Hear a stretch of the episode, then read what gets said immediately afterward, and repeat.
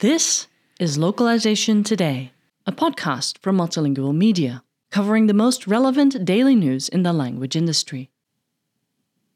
Last week, two New York based startups, 11 Labs and Captions, each released a video dubbing tool powered by artificial intelligence, AI, that aims to preserve the speaker's voice in different languages.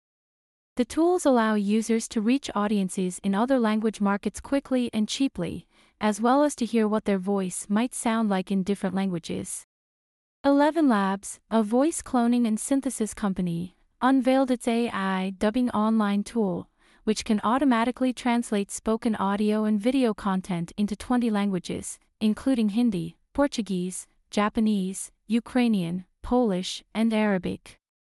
CEO and co founder of Eleven Labs Mati Staniszewski said in a statement AI dubbing will help audiences enjoy any content they want, regardless of the language they speak. And it will mean content creators can easily and authentically access a far bigger audience across the world. Meanwhile, AI video startup Captions debuted a free iOS app called LipDub that can translate speech in pre recorded videos into 28 languages, even altering the speaker's lip movements to match the other language. As a fun addition, LipDub also offers English slang options like Gen Z, Texan, and Pirate. The entire team at Captions could not be more excited about what LipDub will unlock for everyone across the globe, writes COO and co founder Dwight Churchill on the company blog. It's a first of its kind in terms of quality, performance, and use case. With either tool, all you have to do is upload a file and you'll receive a dubbed version within minutes.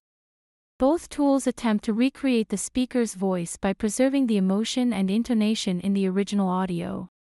Startups aren't the only companies working on AI video dubbing tools, with YouTube planning to introduce its tool called Aloud next year. Content creators on YouTube will have the option to click to generate a dub of their video and can then decide whether to publish it. This article was written by Kathy Martin, published on multilingual.com on October 19, 2023.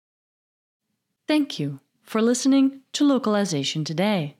To subscribe to Multilingual magazine, go to multilingual.com/subscribe.